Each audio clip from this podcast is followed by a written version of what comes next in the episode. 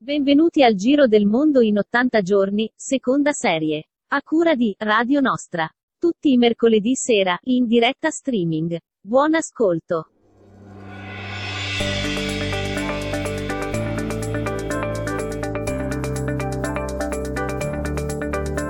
Sono, eccoci qua nuovamente, diciannovesima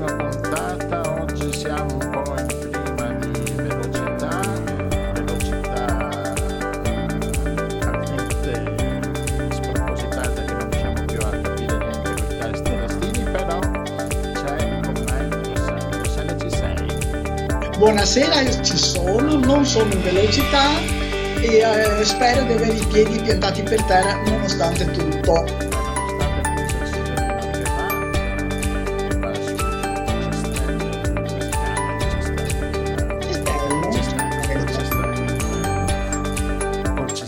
Aspetta, abbassiamo anche la musica perché sennò ci copre tutti. Col cestello, diciannovesima puntata, oggi si parla, abbiamo sempre un punto, cioè ormai quasi tutto, tutti i discorsi sono imperniati con, con, con, con quello all'Ucraina dalle cose più drammatiche alle cose più prima ho visto un servizio sull'olio di girasole in effetti poi mi è venuto in mente che a est c'è eh, una quantità enorme se qualcuno ha avuto la fortuna di viaggiare anche in altri paesi intorno lì questi campi di girasoli incredibili e adesso è bloccato sia il trasporto dell'olio grezzo e pare che salterà anche la semina e ho scoperto che l'olio di girasole, anche se noi magari preferiamo quello eh, extravergine meraviglioso del nostro paese per mangiare, però va in un sacco di alimenti, compresa la maionese. Ah. Eh, quindi, quindi... quindi i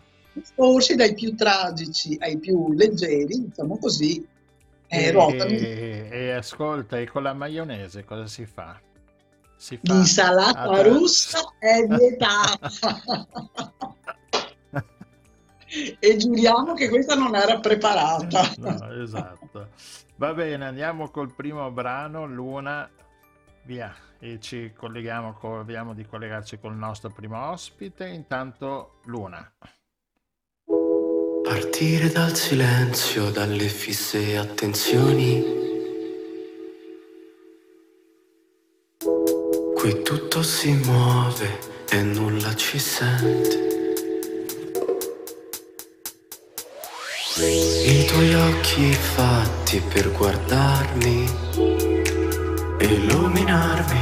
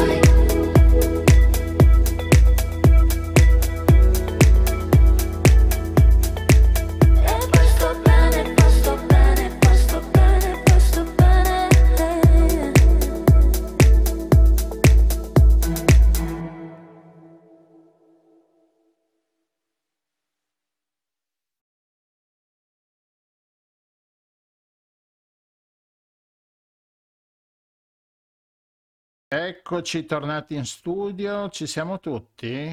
Vediamo un po'. Rossella, ci sei? Presente? Sì, c'è anche, abbiamo anche il primo ospite. Michele, ci sei?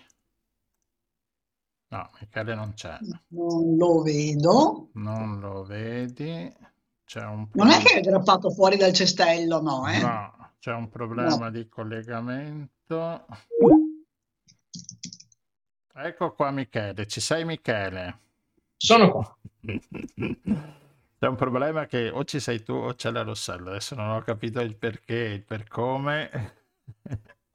Rossella l'ho eliminata, vediamo se riesce a inserirsi. Comunque, allora, con Michele parliamo di energia, visto che in questo momento si sta parlando tanto, anche perché eh, nel, nel- nella rivista che Michele è direttore eh, di Eco, Eco Futuro Magazine, eh, si parla di energia, no? Se non sbaglio, eh, questa è la nuova pubblicazione che è in, da, da un mesetto più o meno, no? Cioè, È in, Sì. eh, è in rete. eh, e quindi Michele, questa energia la troviamo o non la troviamo? Come, come- come ripartire con l'energia, visto che è il titolo anche di Eco Futuro?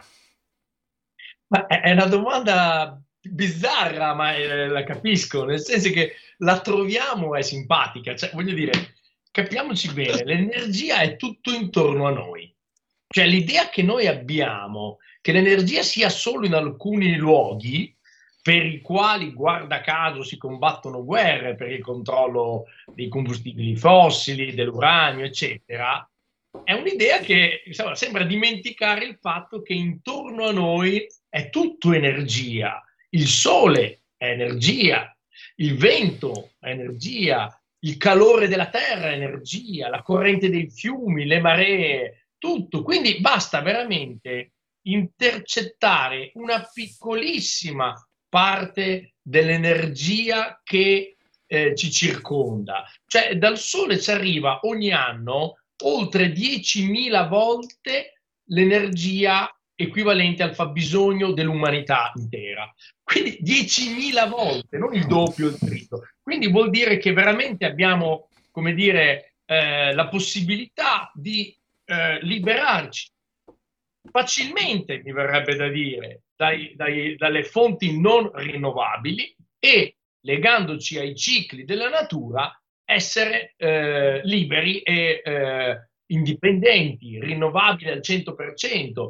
Voi, voi capite bene, no, mm, eh, Gianluigi Rossella, che è una rivoluzione, perché non è soltanto un risparmio economico. Oramai sapete no, che l'eolico offshore è diventato più economico anche della più economica fra le fonti non rinnovabili che è il carbone. Ora io quando sento parlare del carbone, come dire, mi metto le mani nei capelli, se mi vengono in mente i film western con la locomotiva, quando si butta il carbone dentro la locomotiva, cioè è una roba veramente che... cioè, in, so- in effetti, Michele, quando ho sentito aprire le centrali a carbone, ti ho subito pensato e ti ho chiamato subito. Sì, no, ma siamo alla disperazione. C'è il carbone, poi vabbè il nucleare. Allora, perché sono due follie? Proviamo a dirlo in modo chiaro. Allora, il carbone, come dicevo, è una roba veramente del passato, cioè una, tecnologia che ha secoli, dire superata è dire poco e soprattutto, cioè, in un momento in cui eh, eh, la scienza ci dice che il cambiamento climatico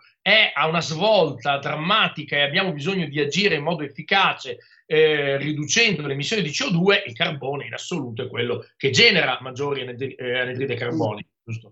E quindi va scongiurato e andrebbero chiuse tutte le centrali nel più breve tempo possibile, d'accordo? Se non vogliamo, come dire, avere scenari davvero eh, molto gravi, ancora più di quanto non sia, d'accordo? Ehm, e quindi, come dire, il carbone è, cioè, è, è il passato. Il nucleare, qualcuno dice è il futuro, sì, forse dico io un po' troppo futuro, nel senso che per creare una nuova centrale, anche fosse vero che, come dire, quelle nuove, no, futuribili, non producono scorie. Abbiamo Eh, ospitato, eh, abbiamo ospitato un, eh, uno studioso che fa parte di un team Sì. che sta lavorando alla, Fusione, alla fusione. fusione. Ecco. che ancora non Però c'è. ha detto No, 2050, eh, Ecco, no, voglio- è, stato, 2050. è stato onesto, è stato onesto. Sì. La fusione freddo ancora non c'è, cioè, ok? È una cosa che non esiste. Ma facciamo finta che esistesse oggi.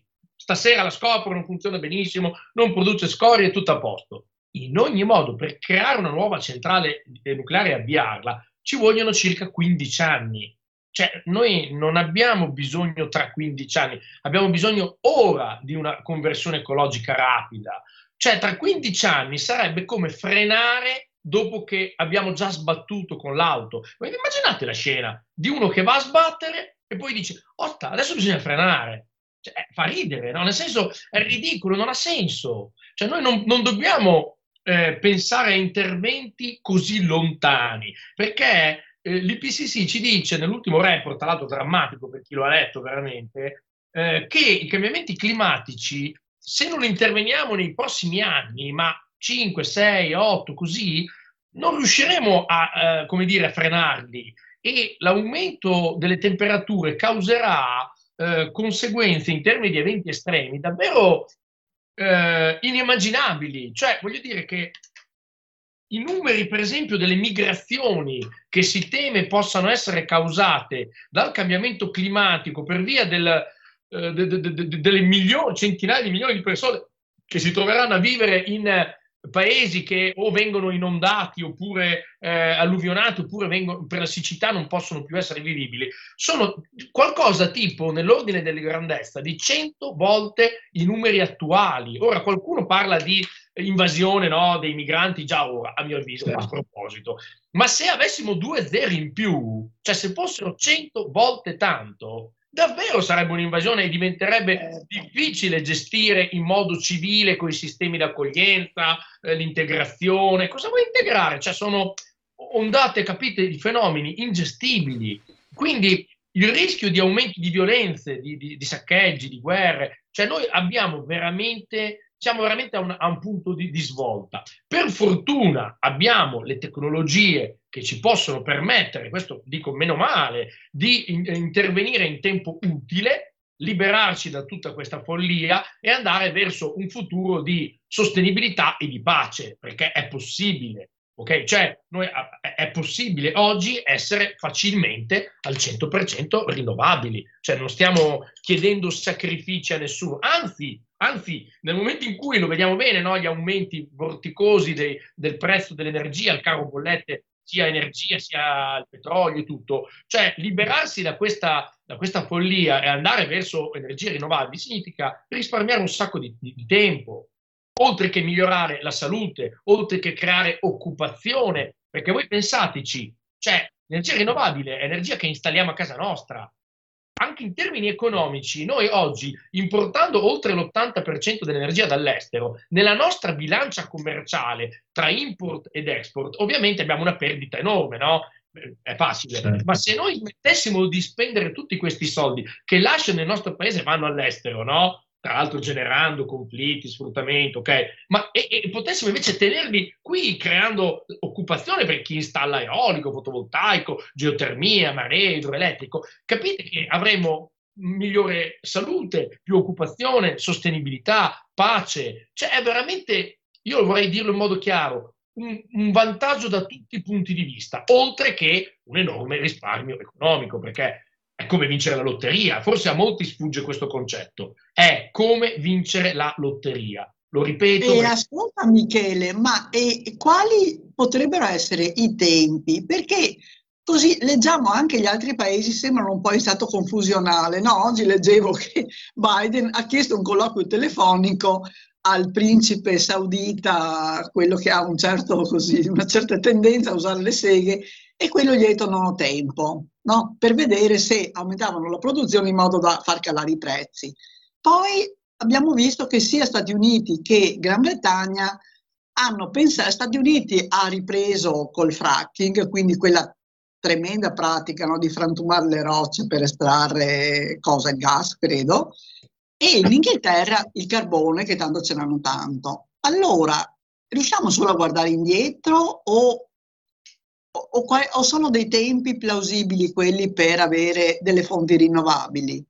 Eh, guarda, a me basta citare il ministro Cingolani, il nostro ministro no, della transizione ecologica, il quale ha detto che in 24-30 mesi, lo dice lui, no, eh, noi potremmo liberarci, quanto ha detto, di due terzi, giusto, del, del, del, del gas e del petrolio. Ora, mi viene da dire, scusate, eh, lo prendo per buono, ma se in 24-30 mesi possiamo fare due terzi, vorrà dire che 40 mesi, tre anni e mezzo, possiamo arrivare, giusto, a liberarcene al 100%. Allora, lo potremmo fare, Dio mio, una volta buona per tutte. Cioè, una volta fatto è finito, eh. Cioè, dopo non è che dobbiamo continuare a, a comprare, è finita. Cioè, una volta che noi siamo attrezzati siamo come rinnovabili, cioè non dobbiamo più mendicare no, alla corte del re saudita o sottostare al ricatto di Putin che tiene la mano sul rubinetto del gas europeo. Infatti, tu hai citato giustamente Rossella, chi sono quelli che si sono subito svincolati? Quelli che hanno poco da, da perché sono poco dipendenti. Cioè, gli Stati Uniti e l'Inghilterra non hanno una grande dipendenza da, dall'energia eh, russa. Guarda caso, invece, Germania e Olanda hanno subito detto: no, no, noi sia chiaro, comunque non intendiamo assolutamente smettere. E in Germania, nonostante il grande peso dei verdi, avete notato, comunque sì. hanno dovuto eh, interrompere la chiusura già programmata delle centrali nucleari, che è un vero, insomma, è una follia. Ora io capisco Ascolta, ma quali sono i limiti adesso in Italia? Cioè, sono limiti di carattere burocratico, di carattere tecnologico, di carattere nostro mentale che non riusciamo a vedere prima del nostro naso? Qual è il problema? Allora, tu hai citato tre cose importanti. Allora, vediamo un attimo. Tecnologico no. Parto subito da questo qui. Cioè, assolutamente le tecnologie ci sono, ma proprio assolutamente siamo in grado di riconvertire l'abitare, la mobilità, questo assolutamente. Eh, la, la, sicuramente la cosa non aiuta, tu hai detto no? la, la, burocrazia, no? quello è vero, ok? Ma secondo me ancora di più è un problema di mentalità perché come dice un proverbio, chi vuole davvero qualcosa trova una via, chi non lo vuole trova una scusa. Allora, se uno davvero vuole le cose, le fa. Per carità, poi imprecando contro la burocrazia, tutto quello che sappiamo, ma in realtà se uno decide di fare una cosa, la fa e non è vietata. Cioè, se si facesse in Italia tutto quello che è possibile fare, ok, non di più, utilizzando, voglio dire, il super eco bonus, la legge sulle comunità energetiche, cioè una volta tanto che abbiamo finalmente no, alcune norme, alcuni strumenti, sì, che, eh, degli strumenti per dire, cui lavorarci su. Però sta andando molto lentamente, cioè nessuno dà i numeri. Ma ragazzi, cioè, in un anno noi abbiamo fatto 100.000 interventi, cantieri col super bonus, d'accordo? Che uno potrebbe dire, beh, non è male, effettivamente 100.000, infatti abbiamo visto che ha rilanciato no, anche l'edilizia, insomma, per carità. Intendo al netto delle speculazioni su cui occorre intervenire, ultimamente ho visto che insomma, hanno messo delle regole, però io voglio anche dire una cosa, non è facile distinguere in un momento in cui ci sono aumenti dei prezzi a livello mondiale per le materie prime se l'aumento del prodotto, quanto è legato all'aumento delle materie prime, quanto alla speculazione. Cioè si dice sempre no, il governo deve intervenire, è vero, ma non è facile, d'accordo? Ad ogni modo, al netto della speculazione, la possibilità di intervenire oggi c'è, ecco, non è quello il problema, più che altro è un problema di mentalità. Io ritorno sempre qua perché eh, cioè abbiamo 100.000 interventi, ma sapete quanti sono le, le abitazioni? Sono, mi sembra 3 milioni, una roba del genere, no? Eh, quindi, insomma, eh, abbiamo bisogno di accelerare, eh, no, 30 milioni scusate, di, di eh, eh, eh, edifici che andrebbero riqualificati. Quindi voi capite che insomma eh, abbiamo bisogno veramente di, di, di, un salto di qualità enorme. Cioè, al ritmo attuale ci vorrebbero 300 anni, cioè, dobbiamo cambiare passo, ma questo vale per tutto. Non so, nelle rinnovabili per stare dentro agli impegni assunti dovremmo accelerare di sette volte, cioè non basterebbe raddoppiare. Quindi cioè, come dire, io non voglio cedere allo sconforto di quelli che dicono è tardi, perché non è vero. Però neanche far finta che vada tutto bene. Cioè, non è tardi, siamo in tempo per intervenire, ma se c'è un rapido cambio di passo. E per fare questo ci vuole, uno, tanta informazione e due, come dire, uno sforzo di liberarsi dalle vecchie abitudini e vincere la paura del cambiamento. Sì, ma qui ci sta anche la politica che dovrebbe no, dare, dare degli strumenti perché tutti quanti si allineassero, si allinearono per uh, attuare certe, mettere in pratica appunto queste nuove formule. No, stavo pensando se già si partì, perché sul discorso che noi facevamo già vent'anni fa. Pensa se vent'anni fa sì, c'era già questa ottica qua, adesso... Adesso sì, eh. però eh, Gianluigi, permettimi, ehm, voglio fare una precisazione. Cioè, per esempio, delle volte sento dire, ah, c'erano le auto elettriche già 50 anni fa e mostrano le foto, è vero. Però quella non era una tecnologia matura. Cioè, siamo seri. No, no, no, ma certo. Io, io... bene il, il, professor Valerio Rossi Albertini, caro amico di Ecofuturo, e ehm, fisico, come sapete, il primo ricercatore al CNR, adesso anche grande divulgatore scientifico, uomo di spettacolo, no? Ma insomma, è un grande scienziato Albertini, no? fisico e chimico. Da. E lui mi ha detto, Michele, basta osservare la tavola periodica degli elementi in chimica, cioè dove sta il piombo, di cui erano fatte le vecchie batterie delle auto 50 anni fa, sta in basso a sinistra. Dove sta il litio? Sta in alto a destra. Praticamente più leggero del litio, c'è poca roba, l'elio dei palloncini che vola e poco alto. Cioè, cosa voglio dire? Che è vero che l'intuizione dell'auto elettrica c'era già 70 anni fa, ma in realtà la tecnologia non era matura è matura da pochissimo tempo, cioè da quando il litio ha sostituito altre batterie e a questo punto siamo passati, ripeto, dal punto, da uno degli elementi più pesanti, il piombo, no? A uno degli elementi più leggeri che è il litio. Cioè, adesso noi possiamo dire che la tecnologia è matura, ma non lo era dieci anni fa. Ecco, faccio un esempio, per l'abitare, le pompe di calore ad alta temperatura sono una cosa recente, sono una rivoluzione, perché significa non come ho io a casa una pompa di calore che genera acqua calda ma tiepida, diciamo, non so come dire, cioè che necessita, no è calda, eh, voglio essere chiaro, però necessita del riscaldamento a pavimento.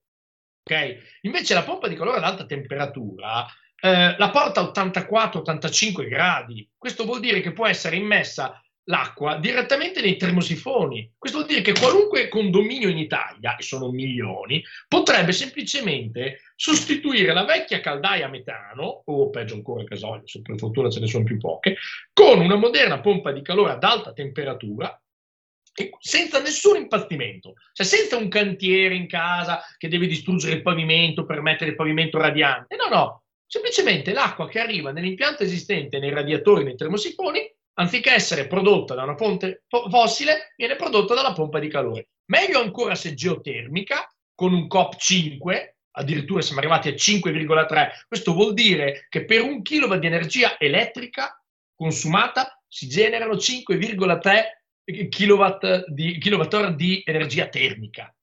A questo punto qua, qual è la rivoluzione? Voi capite che non si impazzisce, non ci sono costi col super eco bonus. Un condominio diventa praticamente immediatamente anche comunità energetica, cioè produce e consuma no, energia. Se non arriva al 100%, può fare, come ho fatto anch'io a casa, io sono molto vicino, ma insomma, eh, eh, quel poco che mi rimane con una, un contratto con un fornitore di energia al 100% rinnovabile, ce ne sono diverse, a questo punto il ciclo è chiuso. Cioè la rivoluzione qual è? Che la pompa di calore farà da traino, secondo me, per il fotovoltaico. Perché una volta che ti sei messo la pompa di calore in casa, cosa fai? Continui a comprare l'energia, cioè, francamente, da fossili, cioè, il gioco è fatto. Quindi di fatto, eh, poi pensate anche alla meraviglia, la poesia, permettetemi, cioè di coniugare il sole e la terra. Cioè, ma pensateci bene, il fotovoltaico che dà la corrente elettrica a una pompa geotermica che prende il calore dal sottosuolo e ce lo dà in casa. Cioè, è una cosa meravigliosa se ci pensate. È vero, anche, è vero, anche un aspetto simbolico. Ascolta, Michele, ma secondo te i tecnici sono preparati? Perché a me è capitato ogni tanto di dire no, perché sono sensibile all'argomento per motivi così di responsabilità, di senso di responsabilità, ma anche per motivi di portafoglio. E mi detto, eh, ma va, ma cosa fai, ma cosa pensi, ma cosa dici? Cioè, non è tanto facile per il cittadino.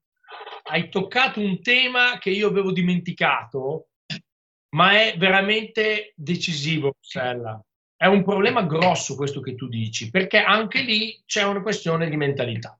Cioè, un po' per poco aggiornamento rispetto alle nuove tecnologie, un po' per poca voglia di impazzire, un po' per abitudine eh, molti te- tecnici idraulici, eccetera, consigliano ancora oggi, non so, la, la caldaia a condensazione, che comunque va a gas. Per carità sarà un po' più efficiente delle precedenti, ma comunque sempre una caldaia a gas. E molti sono ancora titubanti rispetto all'introduzione di tecnologie alternative come le pompe di calore, d'accordo?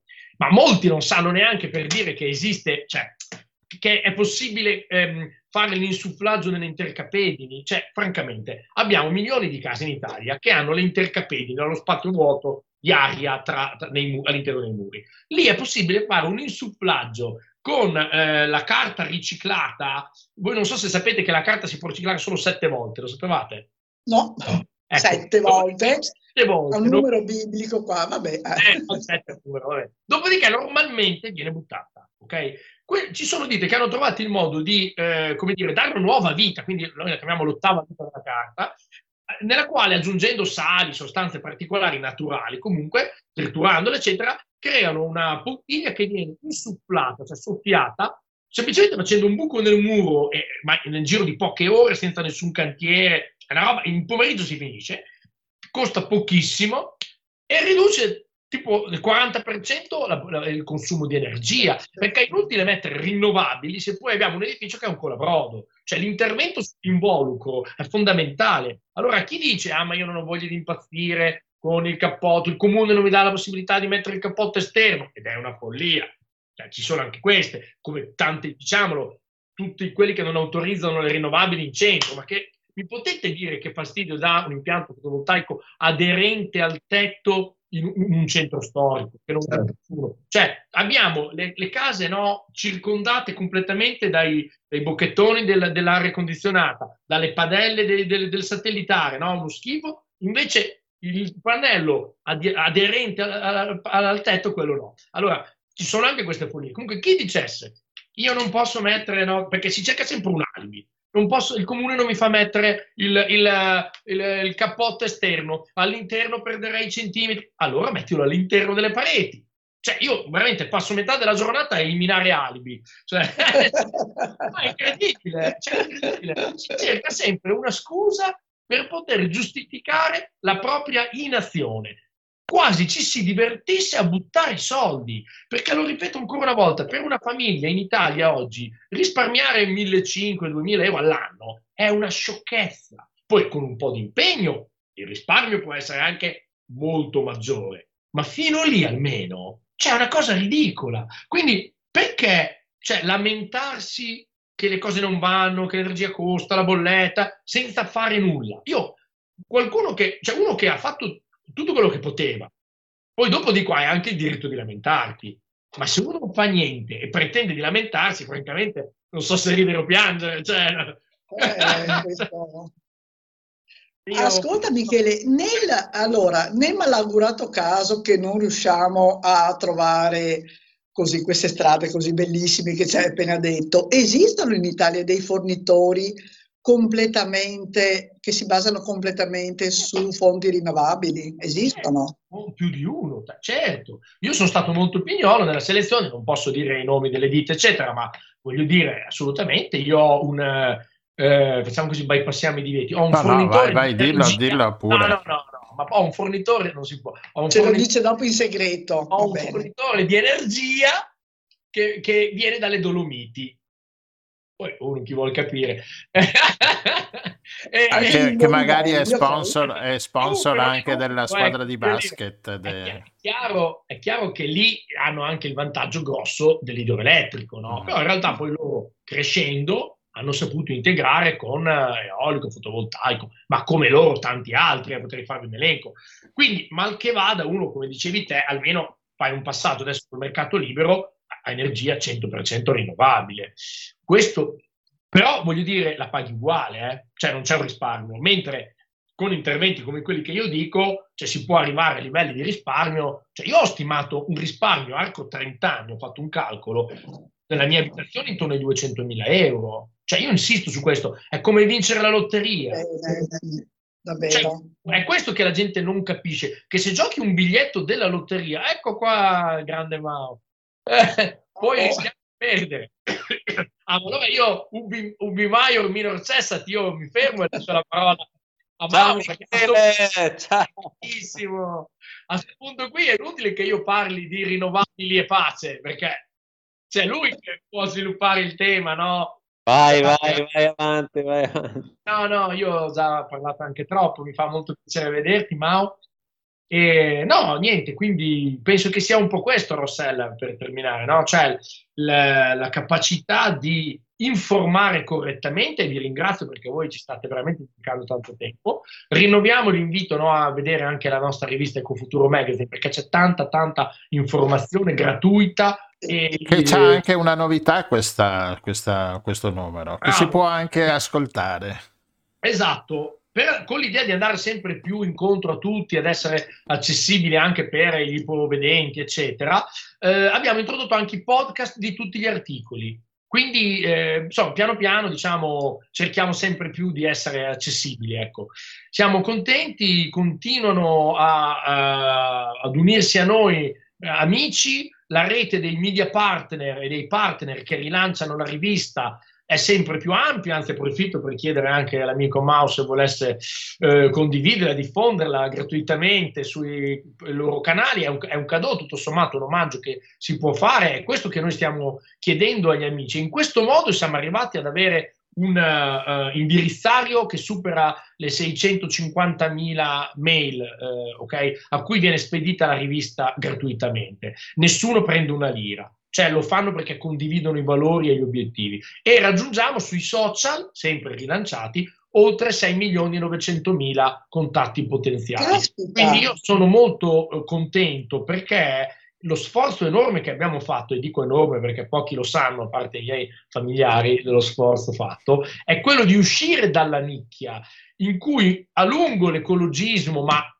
penso Mao condividerà con me anche il pacifismo, si è cacciato, in cui noi in maniera molto autoreferenziale, è una mia autocritica personale, ce la siamo suonata, cantata e ballata, mm. ma sempre tra di noi. E siccome c'è la tendenza a frequentare persone simili, non ci si rende conto che il mondo fuori basta entrare in un qualunque bar e ascoltare i discorsi. Eh, la bolla, la bolla. Allora, è la bolla. Allora, secondo me, lo sforzo che noi stiamo facendo proprio con questa grande rete di cui sono orgoglioso, è quello di raggiungere un pubblico veramente molto al di fuori della nicchia e far conoscere queste cose, farle conoscere anche in un modo semplice, magari anche divertente, non so se avete visto anche alcuni video. Io ci Qualche provo... titolo anche divertente. Anche titoli, cioè voglio dire, la scelta pur ospitando scienziati, professori universitari, eccetera, di mettere titoli come quello sul clima, no? avete visto, con le coste in copertina, che possono essere un ruolo fondamentale, clima, non facciamo cozzate, cioè non è una cosa banale, perché qualcuno potrebbe dire, beh Michele, vai a squalificare, no?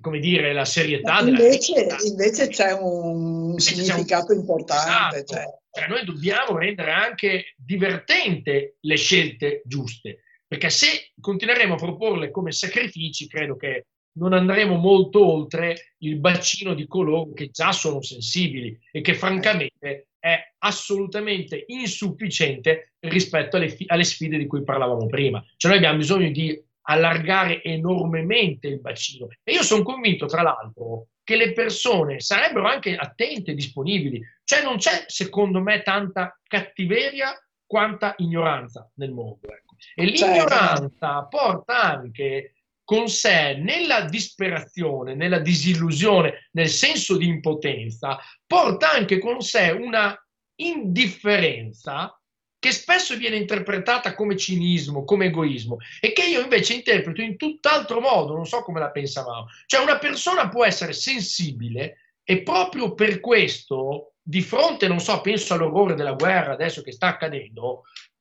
cercare di salvaguardarsi psicologicamente tenendo una certa distanza, non per insensibilità, ma al contrario proprio perché se no impazzirebbe. E quindi noi dobbiamo essere bravi, secondo me, anche a presentare, ripeto, l'ecologia non come un problema, ma come un'opportunità. Qui mi taccio. Sì. Perché credo no, no, ma allora hai detto una cosa molto importante perché è anche un sentimento, credo che molti di noi provano, un senso di impotenza. È per quello che voi fate un'opera importantissima con questa rivista perché si cerca di far diventare anche noi comuni mortali consapevoli che ci sono degli strumenti che abbiamo a disposizione anche se non siamo tecnici, abbiamo studiato tutt'altro, eccetera. Quindi grazie Grazie per la passione, complimenti per i risultati e per la diffusione insomma, di questa rivista. Cercheremo anche noi nel nostro piccolissimo di aiutare nella diffusione. Beh, ce l'abbiamo già uh, fissa sul sito di Radio Nostra, cioè nella colonnina a sinistra c'è il, l'Eco Futuro dove clicchi e scarichi la, la, la rivista. Grazie mille, siete fantastici. grazie Michele, grazie, complimenti. Bene, grazie Michele. A... Ciao Michele, alla grazie. prossima. Ciao. Ciao, che bello vederti. Anche per me. Speriamo sarà presto possibile anche di persona. Perché insomma non ne possiamo più di tutte queste robe di streaming, eh? non so te. Sì, veramente. Io sono molto contento perché sto ripartendo con tutta una serie di incontri, a dire il vero forse anche troppi. Oggi questo è il quarto, insomma voglio dire, insomma tutto sta ripartendo anche in presenza con le scuole, con le associazioni. Sono molto contento perché eh, avevo proprio bisogno anche di questo respiro di relazioni, di incontri che mi mancava tanto, anche fisico proprio. Certo. Bene, allora noi passiamo subito a Maos, visto che siamo già tutti collegati e quindi grazie Mao e per essere... Se fossimo a cena qua tutti sì. insieme, bello. allora, Michele, grazie. Adesso diamo la palla a Mao. Ciao Michele, grazie. grazie. Ciao, ciao, ciao. Bene, Mao, pieno in questi giorni, in piena Lo attività. presentiamo un attimo già. Sì, sì, Mao Valpiana è presidente, del, presidente nazionale del movimento non violento e in questi giorni appunto con varie manifestazioni, vari incontri con, con associazioni del, di tutta Europa e di tutto il mondo, no Mao? C'è, stai dialogando per arrivare a, ad arrivare a una pace, a togliere queste maledette armi. Eh, che lavoro stai facendo in questo momento? Dunque, sono settimane molto intense, eh, giornate difficili e minuti drammatici perché le notizie che giungono dal campo eh, sono, se- sono sempre peggio.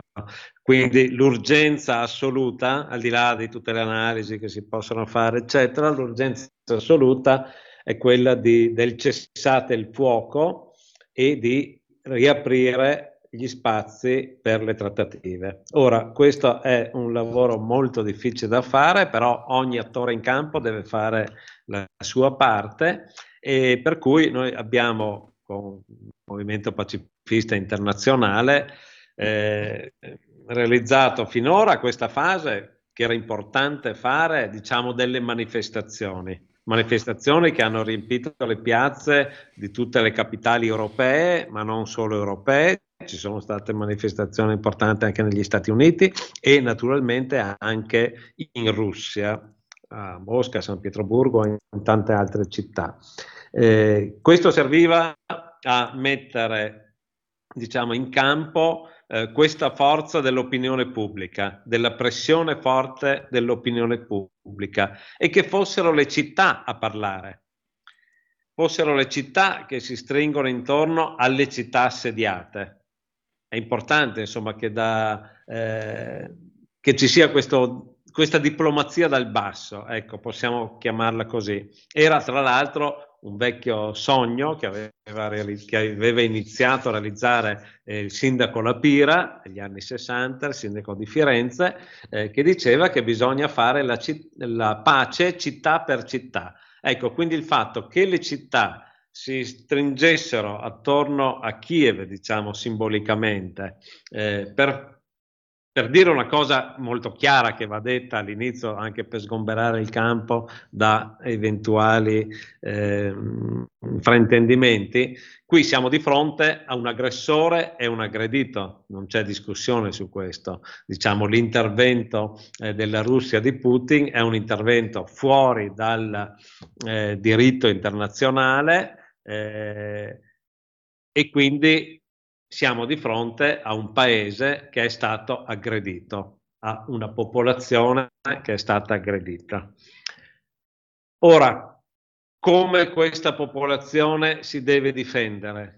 Questo è anche un altro punto di discussione. Non spetta a noi giudicare diciamo, le scelte eh, che fanno le vittime della guerra, chi è sotto le bombe, eh, sarebbe troppo facile per noi da qui, dalle nostre case ancora tranquille, riscaldate, eh, dare suggerimenti, dare giudizi, eccetera. Però una cosa la possiamo dire come opinione pubblica internazionale, come Movimento per la Pace e la cosa che possiamo dire è questa, che quando si è di fronte a un incendio, come quello che sta avvenendo in Ucraina, eh, la cosa da fare è gettare acqua sul fuoco, non aggiungere benzina.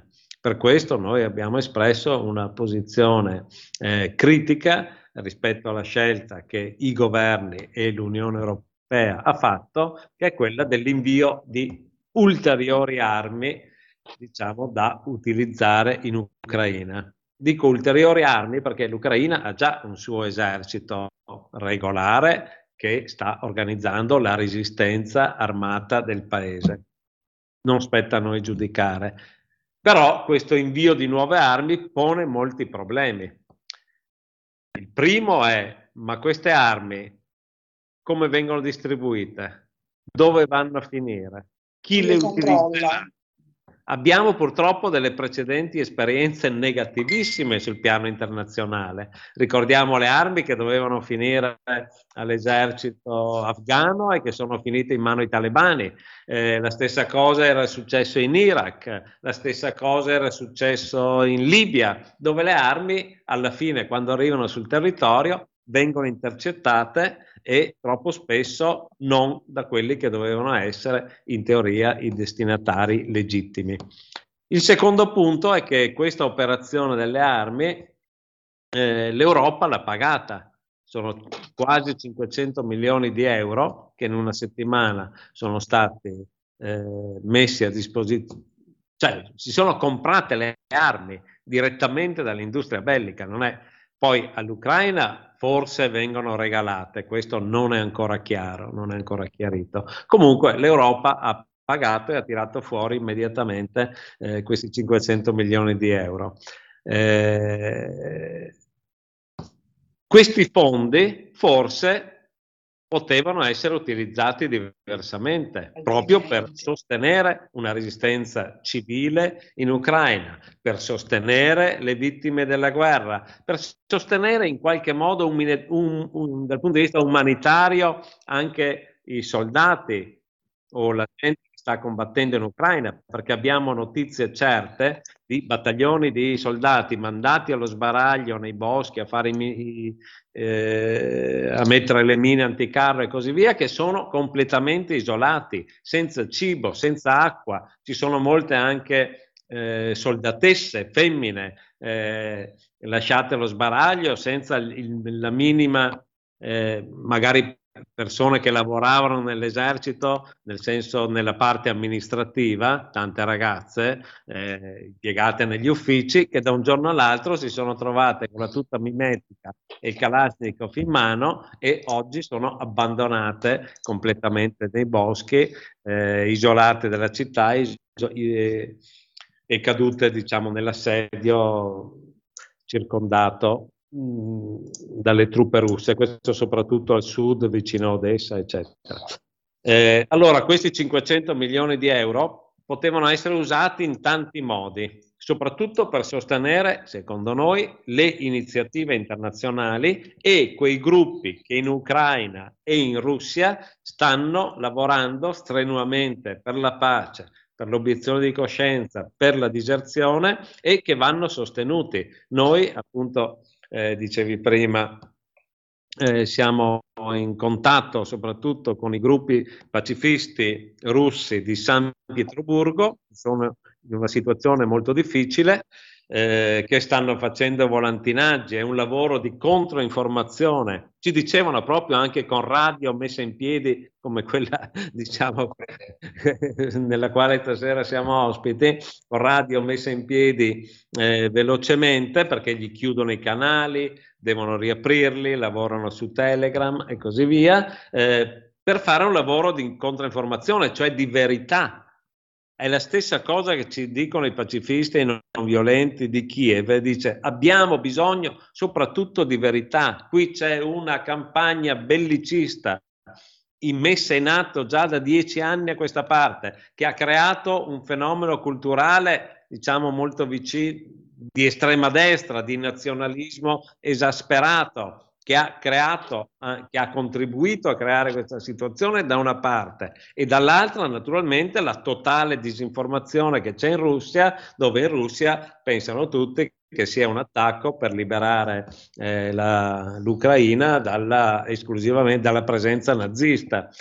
Eh, questo è quello che viene raccontato. Allora, questi gruppi stanno facendo anche questo lavoro giornalistico, diciamo, eh, di, guarda, di sì, è un lavoro preziosissimo, sì, è un lavoro preziosissimo perché noi che leggiamo le notizie, cerchiamo anche di guardare tanti giornali, onestamente di fronte al 70% delle notizie mi viene da pensare che questa è una balla da, su entrambi i lati, no? Perché effettivamente un po' sono cose che mh, puzzano così di, di, falso, di propaganda, un po' ormai dubitiamo di tutto, per cui eh, prima guardavo questo bombardamento dell'ospedale, allora su New York Times dice pare che eh, si sostiene che, cioè non lo davano per certo neanche quello. Quindi è difficilissimo per noi. Ascolta, ma tornando alle armi, allora dicevi che l'Europa adesso ha fornito non si capisce bene, però insomma una bella cifra, ma sono anni che arrivano armi anche molto eh, insomma, raffinate in Ucraina via Nato o via non so cosa, ecco, e non sappiamo se sono finite nelle, armi dell'esercito nelle mani dell'esercito regolare o delle milizie o vendute perché comunque sono cose preziose, le armi, no? si possono vendere facilmente e ci sono un sacco di gruppi. Allora, però, sai, l'obiezione che viene fatta spesso ai pacifisti è ok, ma adesso quelli stanno sotto le bombe, cosa facciamo? Bisogna dargli altre cose, no? Bisogna aiutarli ad avere più armi per difendersi. Ma eh, l'obiezione, diciamo, è anche sensata, a parte che ci viene chiesta adesso, dopo vent'anni che facciamo un lavoro per la smilitarizzazione, per il disarmo e da soli, inascoltati, abbiamo sempre denunciato soprattutto l'atteggiamento dell'Italia, che è l'unico paese che durante l'embargo di armi verso la Russia, embargo in atto dal 2015 in poi, eh, dopo l'annessione del Donbass, eh, l'Italia ha sistematicamente violato l'embargo e ha venduto armi e munizioni alla Russia di Putin fino al gennaio del 2000, l'ultima consegna sono state del gennaio del 2022, due mesi fa. Quindi eh, ieri. Eh, okay. Quindi ieri noi abbiamo fornito armi blindati, in particolare Iveco, alla Russia. Eh, e dall'altra parte abbiamo fatto affari anche eh, con l'Ucraina. Oggi, siccome la forza in campo dal punto di vista militare è evidentemente sproporzionata, la, la potenza d'urto diciamo, della Russia è spaventosamente enorme rispetto all'Ucraina. Il rapporto che dicono gli analisti militari, diciamo se va bene, è 80-20. Eh, fornire ulteriori armi non sposta niente dal punto di vista diciamo, dell'equilibrio militare, della capacità dell'Ucraina di difendersi sul piano militare. Quindi è evidente che, la, che l'Europa deve tutelare eh, la popolazione ucraina. L'Europa deve fare la scelta di campo, questo nessuno la mette in discussione, e l'Ucraina ha tutto il diritto di difendersi. Ma come difendersi e qual è lo strumento migliore in questo momento per difendere l'Ucraina, la libertà, l'indipendenza e il futuro dell'Ucraina, eh, questa è una discussione che è aperta. Perché anche l'uso delle armi non mi sembra che in questo momento stia tutelando molto la vita, l'indipendenza no. e il futuro dell'Ucraina. Cioè non mi pare che ci sia una grande eh, prospettiva. E abbiamo visto la scelta di questa strada a cosa può portare e a cosa ha portato in Afghanistan. Dove abbiamo dovuto scapparci a gambe levate e lasciare tutto il terreno ai talebani se, ed erano gli Stati Uniti ed era la potenza militare mondiale. Ecco, quindi bisognerebbe andarci piano con questo mito che ci si può difendere solo con le armi e che lì stanno facendo la resistenza eroica. Eh, certo, solidarietà totale a chi in questo momento ha perso la casa o sta fuggendo o, o, o, o dorme nei bunker. Ma la situazione, allora, ma l'intervento invece che l'Europa eh, può e deve fare, secondo me, deve andare nella scia di quello che dice Papa Francesco, che in questo momento è l'unica autorità internazionale e non dico solo autorità morale, perché è ovvio che il eh. Papa fa il mestiere del Papa, ma è anche un'autorità che sta indicando la strada politica da fare, perché le iniziative che sta mettendo in piedi il Vaticano, con la diplomazia vaticana, con gli aiuti umani- umanitari, con la disponibilità che proprio questa sera Parolin ha dato alla Russia, affinché sia il Vaticano a convocare il tavolo delle trattative e a condurlo insieme agli altri attori. L'assurdità di tutta questa vicenda è che l'ONU non è in grado di agire, che le trattative sono lasciate, che non andranno a nessun fine, sono, perché sono state lasciate in mano agli ucraini, ai russi.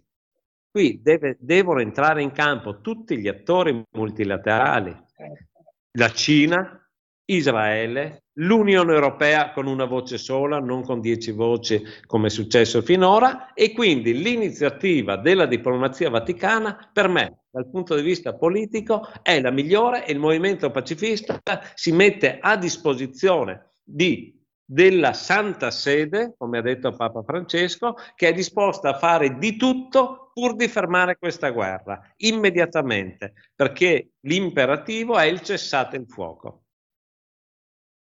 Certo, prima se, se, non c'è quello, come si fa poi a pensare a un minimo di passo non avanti? Insomma. Fare trattative eh, fino a che si, si, bombardano i civili, questo non è evidente. Il problema, sai, è che quelle, le parole che sentiamo un po' su tutti i fronti, purtroppo, non sono parole di pace, sono no, parole di vendetta.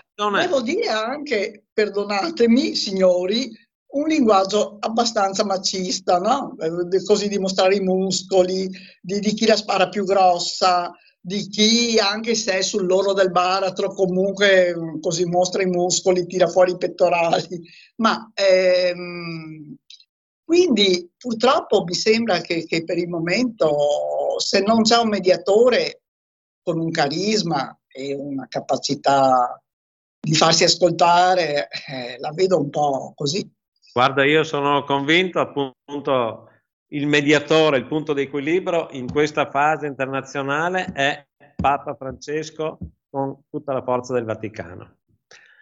E, e, che servirà anche in Italia, perché anche in Italia siamo ormai in un clima bellicista. Se lo notate, qualsiasi telegiornale, di tutta la RAI, Mediaset, la 7, eccetera, il talk show per esempio, noi sono settimane che insistiamo, siccome parlano molto anche del movimento per la pace, soprattutto per sbeffeggiarlo o presentarlo come eh, quello delle anime belle, abbiamo chiesto di intervenire direttamente. Parlano di noi, ma perché non ci invitano? Perché non ci intervistano?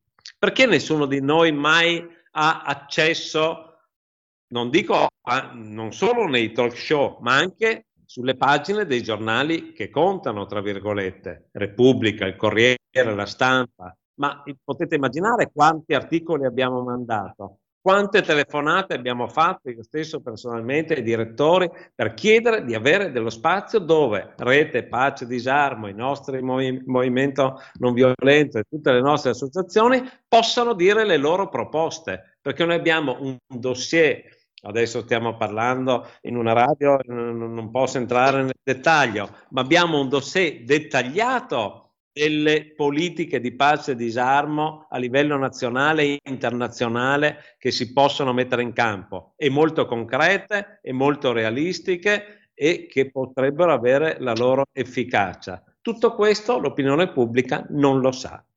Perché non viene data. No, è verissimo questo, è verissimo perché le notizie relative al movimento pacifista bisogna proprio andarsene a cercare. È verissimo, sì. Ed è molto grave perché così si continua a pensare che l'unica soluzione sia sempre fare ricorso alle armi. Il problema è che le armi sono sempre più sofisticate, più potenti e quindi sempre più distruttive. E sì, insomma, la spirale è abbastanza chiara. tutti gli opinionisti italiani, guarda, fatta, fatta, eccezione per il quotidiano eh, cattolico Avvenire, tutti gli opinionisti italiani si sono messi tutti l'elmetto e sono stati tutti arruolati in questa nuova Grande operazione. Show. Mm. Sì, sì, dove certo. appunto bis- bisogna scendere in campo con l'elmetto. Va bene.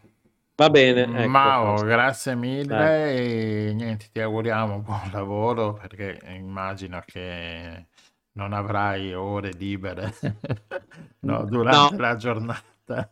Si cioè, dorme 3-4 ore per notte, esatto. anche perché col fuso orario per i collegamenti esatto. con i nostri amici russi e americani, insomma, è spesso è difficile e si fanno collegamenti anche notturni. Però vedi che è molto bello che, che... essere uniti e sostenerci. Ecco, siamo un'unica grande famiglia per la pace, bisogna lavorare insieme e c'è una bella solidarietà proprio. Abbiamo fatto un webinar interessantissimo di confronto proprio tra il leader del movimento pacifista di Kiev, Yuri, eh, la leader degli obiettori di coscienza eh, eh, russi, Elena Popova, e il leader della War Resistance League da New York e parlavano tutti con un'unica voce. Questo è molto bello. Bello, bello, complimenti per mettere insieme queste voci.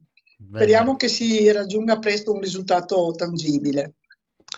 Soprattutto per chi questa notte ancora è sotto le bombe. Certo. certo. E speriamo che si impari anche qualcosa per il futuro, eh, perché... Uh, ecco. Va bene, è una storia, una una storia infinita. Va bene, grazie ciao. Mao, ciao. Grazie, grazie. mille Mao, grazie. Ciao, ciao, ciao.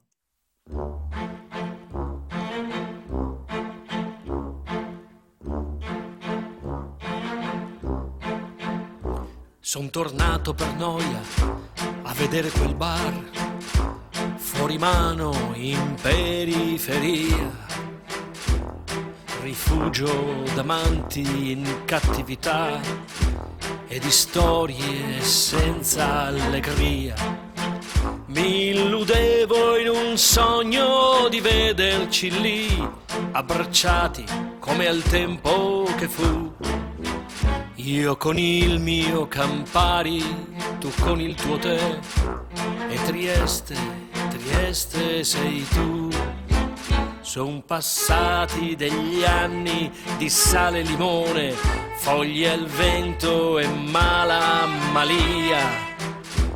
Il piccolo Berto ha ormai la sua età, sa la vita, sa cos'è una bugia L'ho sentito salire le scale con passi da uomo che sa dove va. E poi dietro la porta parlava con te e tu ridevi con la bocca che so. Trieste, Trieste, terzo tergeste, l'America, America. Entro al caffè San Marco con le truppe d'assalto, l'America, America.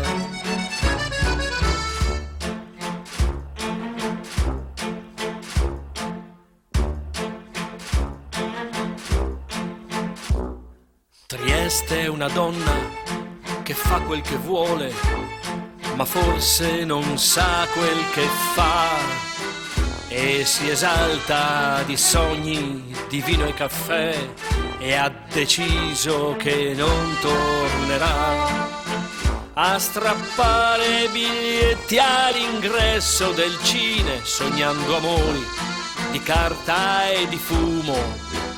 Cuscion tetre bandiere coi bei voltichini e i colori di mille città Trieste, Trieste, Terzo Tergeste, l'America, America. Ah, entrò al caffè San Marco con le truppe d'assalto, l'America, America.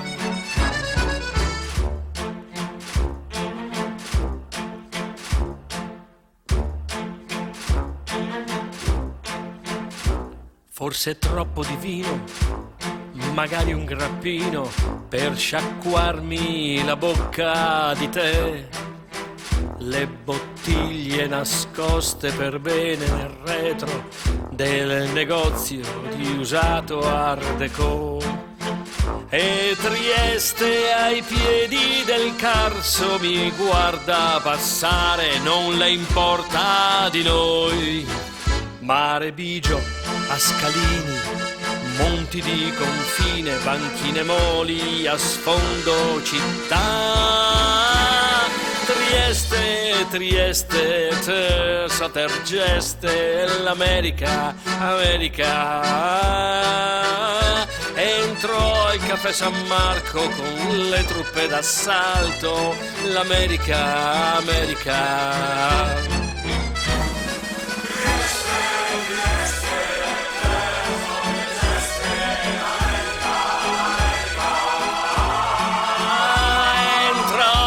Caffè San Marco con le truppe d'assalto, l'America, America.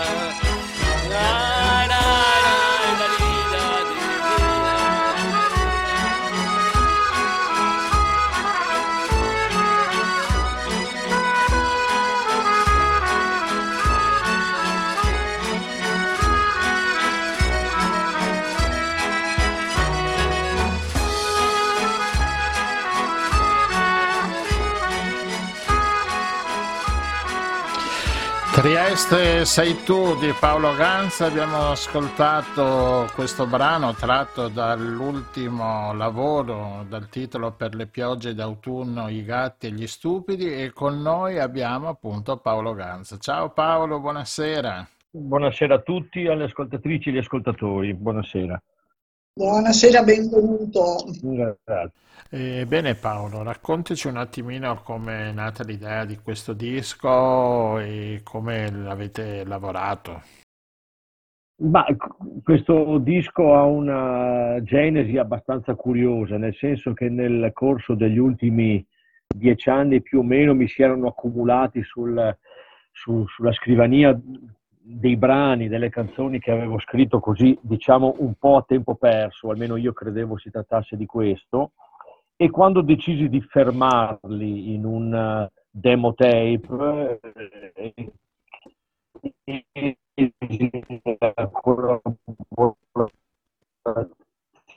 di Simone rendevo conto di avere per le mani qualcosa di un po' più importante di qualche brano da fermarsi un demo tape e quindi realizziamo, abbiamo realizzato questo CD, tra l'altro in versione orchestrale perché come tu avrai visto sì, sì. Eh, addirittura 16 16 orchestrali, 16 musicisti, mm. mettendo in mezzo anche strumenti eh, non normalmente usati come il fagotto, il basso tuba, la tromba, il camino e una quantità di archi e abbiamo realizzato questo lavoro perché a questo punto abbiamo deciso che meritava più della, quel, del demotape, del nastrino, della, della semplice eh, ricordo supporto e eh, si è creato questo per le piogge d'autunno, i gatti e gli stupidi. Ecco Paolo, ti chiedo, po- prova a disin- mm. disinserire il video perché la voce va e viene, quindi se togli magari eh... il video, se riesci, e così abbiamo solo... Non so come si fa, non so come... Ecco, così forse, Esatto, sì. esatto. Ah, boh, ecco. E così abbiamo un... uh-huh. una... una qualità migliore. Esatto, qualità della voce. Ascolta, ma il, il, titolo, io sono rimasto un attimo al titolo, per le piogge, de, cioè per le piogge d'autunno, i gatti, gli stupidi, anche se, no, ricordiamo che tu hai fatto anche, hai scritto anche un libro su, sui gatti del Mediterraneo, sì. no? Sì, sì, sì, sì. Beh, il titolo è una citazione di un passaggio, di un uh, passaggio de, di un brano, di un, del testo di un brano. Eh, le piogge d'autunno, vabbè, sono molto romantiche. I gatti fanno parte della mia vita, eh, del romanticismo cantautorale, gli stupidi. Eh, allora ci sono due versioni, un po' siamo io e il mio produttore arrangiatore che ci riteniamo degli stupidi perché ancora ah, creiamo, ecco. ci, ci, illudiamo di creare, ma un po' a, a volte scherzando senza offendere nessuno, dico sì, ho voluto fare qualcosa per rivolgermi al grosso del pubblico, no? Allora gli stupidi, e questo è un po'... Ma naturalmente è uno scherzo, eh? non, non, è, non, è, non, è, questa la verità. Eh, è proprio il passaggio di una canzone che si chiama Non chiamare più e c'è questa, questa, questa frase. Ascolta, la tua prima, il tuo primo amore è l'armonica blues, no? Per niente, forse sei l'unico che ha scritto il metodo per armonica blues. Sì, sì, sì. Eh, che... sì, a tutt'oggi pare, pare di sì, sì, sì. Eh. Ormai molti anni fa, sì. Sì, e quindi è, è anche su, su, questo brano si sentono vari, diciamo, almeno io ho sentito vari, vari percorsi sì, musicali sia del cantautorato italiano degli anni 70, ma anche di quella inflessione di, di quella musica dell'est, no? un po' zigana, un po' mm. asburgica anche, specie in Trieste. No? Sì, mitteleuropea. Sì, sì mitteleuropea, sì. sì. Europea, un po' un musette francese, ma ci sono appunto queste queste note di confine, diciamo così, che in qualche modo ricordano, ricordano una Mitteleuropa. E Trieste, d'altra parte, è assolutamente collegata mm, al Mitteleuropa. Ecco. Quindi sì, ci sono varie influenze. Ecco, la canzone d'autore su tutte, ecco, un po' viene meno il blues e subentra la canzone d'autore. Sì, mentre dopo l'ultimo brano che ascolteremo dopo, Addio, Addio, è proprio fresco fresco di, di stampa, diciamo, sì, anche sì, se ormai sì. la stampa di, di, di, dischi è poco, è certo, poco, è poco usata ormai. Certo, esce soltanto come supporto sulle piattaforme, è, fa parte di un doppio singolo, uno è Addio Addio, un altro è la canzone di Vecchi Amanti, rifacimento di una canzone di Jacques Brel che uscirà penso a fine aprile, quindi abbiamo voluto differenziare le uscite proprio per mantenere questo rapporto con gli ascoltatori e, e si, come tu hai detto appunto si può ascoltare su Spotify, su Apple Music, su Amazon Music, tutte le varie eh, piattaforme online, come si usa dire adesso. Mm-hmm. E mentre con i libri come sei messo? Beh, i, i libri eh, ultimamente perché, eh. perché, perché, questo L'estate rubata di Teo Nicolao, che è stato il primo libro che mi sono autoprodotto uh-huh. durante il lockdown, è andato e sta andando molto bene e, e questo devo ringraziare veramente i lettori che mi hanno dimostrato ancora la loro attenzione.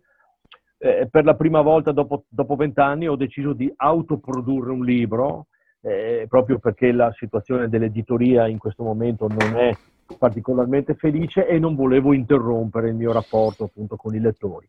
E, e in questo francamente sono stato premiato, è andato molto bene, tanto che è tuttora in felice vendita su Amazon e, e proprio in questo periodo sto ricominciando qualche presentazione accompagnato dal mio chitarrista Ale Voltolina, eh, giriamo e portiamo questo librino e un piccolo spettacolo collegato un po' in giro per il nord-est. Bene, ehm, eh, niente, tornando, tornando, alla musica, ehm, abbiamo visto appunto, mm, parlando delle piogge d'autunno, i gatti e gli stupidi, di questa grossa, cioè ci hai lavorato tanto perché inserire tanti musicisti nella, nel, nella sala mh, mm, di registrazione, insomma il lavoro è durato abbastanza, l'avete fatto durante eh, il periodo...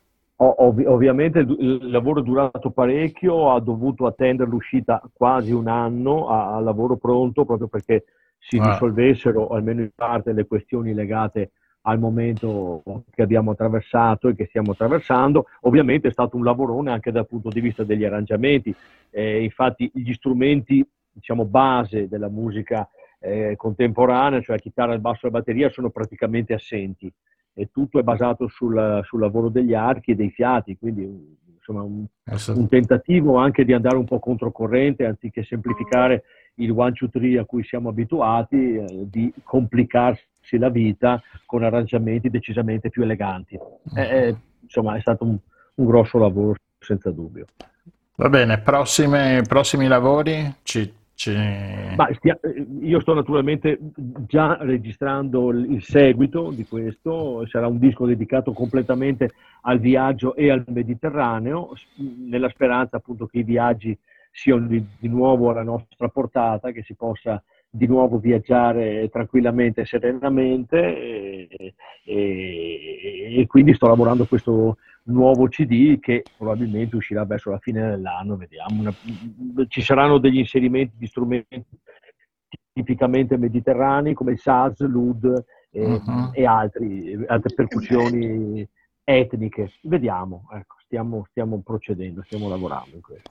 Va bene, allora aspettiamo, quando sono pronto ti chiamiamo, così lo ascoltiamo assieme e magari anche ti invitiamo qua nel nostro litorale a fare qualche concerto. Eh, ma dal vivo, qualche eh. esibizione dal vivo è prevista? Eh, qualche esibizione dal vivo è prevista come, come presentazione, concerto di questo librino di cui vi parlavo, L'estate rubata di Teo Nicolao, e c'è, c'è qualcosa in programma, adesso per esempio sabato prossimo sare, saremo, sabato 18 saremo a Udine, eh, la, eh, mentre io venerdì 11 ho un, un, reading, un mio reading che si chiama eh, Tu Megalo Navaio, che è dedicato ai migranti e alle migrazioni alla sede di Emergency alla Giudecca a Venezia. Ah, ah che bello!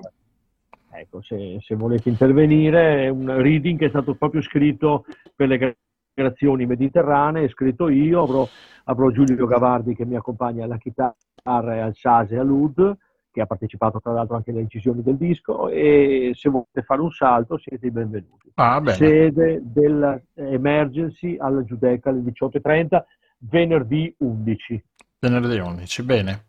D'accordo. Ecco, lo diciamo anche per gli ascoltatori che sono in zona e con la speranza che poi riusciamo a portare anche magari a Cavallino qualche iniziativa così interessante, anche la presentazione del libro. Sì, io sono qui e ba- basta che mi chiamate e organizziamo ben volentieri. sei già venuto più volte e ti, ti, certo, chiam- certo. Esatto, ti chiameremo ancora volentieri. Va bene, grazie Paolo. Grazie a voi. Grazie mille, in bocca al lupo per il futuro. Grazie, grazie, buona, buon lavoro, grazie.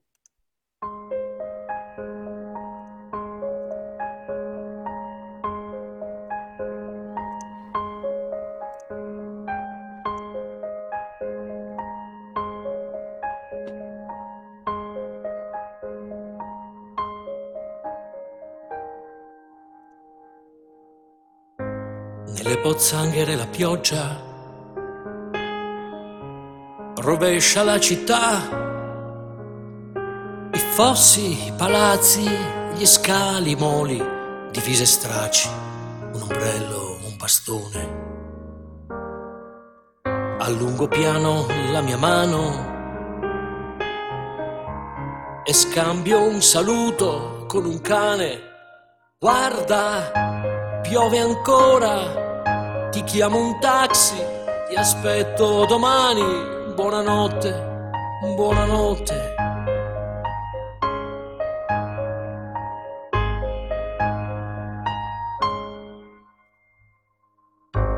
Ricordi quella piazza? Quattro vecchi al tavolo del bar, si andava tenendosi per mano. Sfottevi un prete, un poeta un barbone. E se mi cerchi nei pensieri,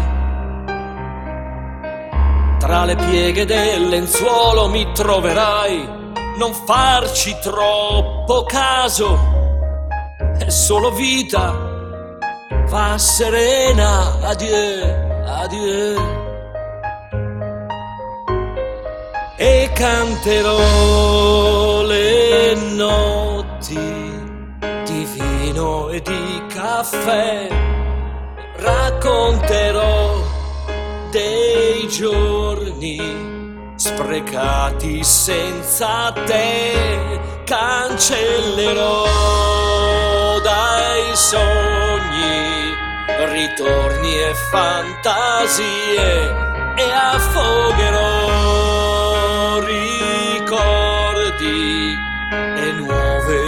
nostalgie.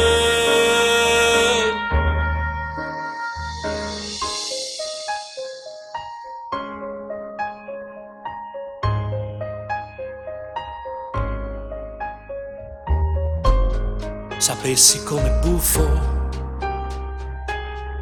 raccontare a una fotografia di una gatta nera mai tornata a casa, di treni notturni, vecchio dancing, il tuo balcone. Io che avrei impegnato al monte anche l'asola dell'ultimo bottone. Alzo il mio bicchiere e brindo ancora alla mia luna che prima o poi verrà.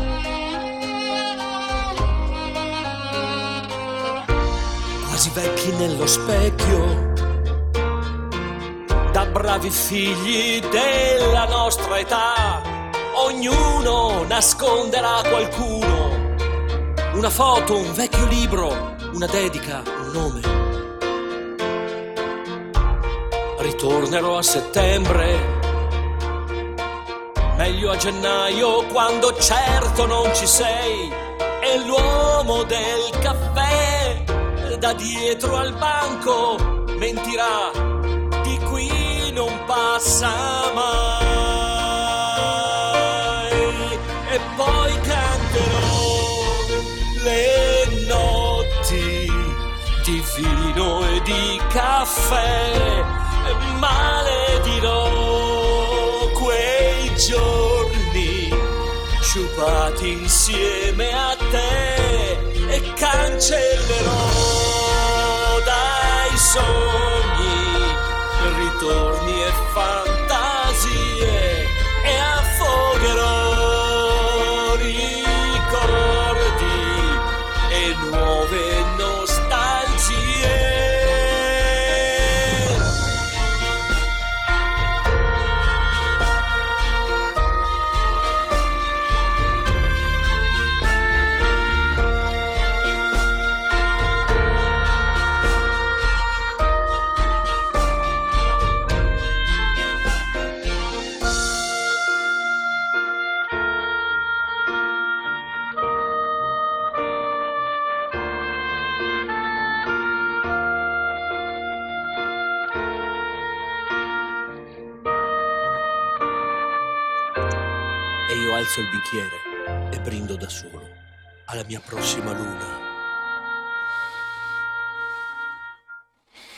Paolo Ganz con Adieu Adieu, l'ultimo suo lavoro musicale e mm, niente, siamo alla fine. Ah, Abbassiamo un attimo. Ecco qua, è entrato Lucio Dalla, non so perché, anche se, se, se è il suo decimo anno dalla sua scomparsa. Eh, Rossella, ci sei? Dovresti attivare il microfono perché io te l'avevo chiuso. Ah, Eccoti qua. No, sei sempre, hai sempre il microfono chiuso. Eccoci, ci sei adesso. Rieccomi Ecco per i qua. saluti, per ringraziare i nostri ascoltatori e, e niente, per dare appuntamento alla prossima settimana, sempre con nuovi Sì. ospiti interessanti e con idee un pochino fuori dalla mainstream, si dice, nelle radio importanti, noi subito pronti a ispirarci. Bene, sta andando la sigla. eh, questa, beh, non è neanche stata poi tanto breve come puntata, siamo, siamo lì. E niente, potete riascoltare appunto nei podcast. Mettete mi piace, su, no mi piace, iscrivetevi sul canale YouTube, anche se lo ascoltate in podcast. Dopo andate su YouTube, andate su Radio Nostra e mettete iscrizioni, perché abbiamo bisogno di iscrizioni per poter fare poi delle altre cose eh, delle live, che per delle abbiamo. grandi idee che abbiamo bisogno un minimo di iscritti, perché altrimenti non riusciamo a fare nulla. Quindi iscrivetevi e, e, vorrei fare anche un appello ai quei due ascoltatori cinesi che ci ascoltano dalla Cina. Fatevi sentire, scriveteci. So, sono due adesso, ho scoperto che sono due, scriveteci che magari facciamo anche un collegamento con voi. Arruolati. Va bene, con la mongolfiera arriviamo fino in Cina tagliando, però non passiamo. Senza problemi. Senza, senza passare problemi. però dalla parte un po' dove ci sono i fuochi d'artificio. Bene. Vogliamo eh, un po' più bassi. Sì.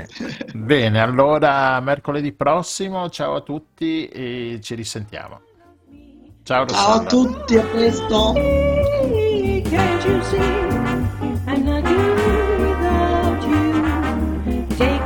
Avete ascoltato Il Giro del Mondo in 80 giorni, seconda serie. A cura di Radio Nostra. Scritto e condotto da Rossella e Gianluigi. Una produzione dell'associazione La Rete. Musica della sigla finale di CT Van Glenn. Il programma lo puoi seguire su YouTube, Spotify, Anchor Podcast, Google Podcast, sui social Facebook e Twitter e sul sito www.radionostra.gindopri.com. A mercoledì prossimo.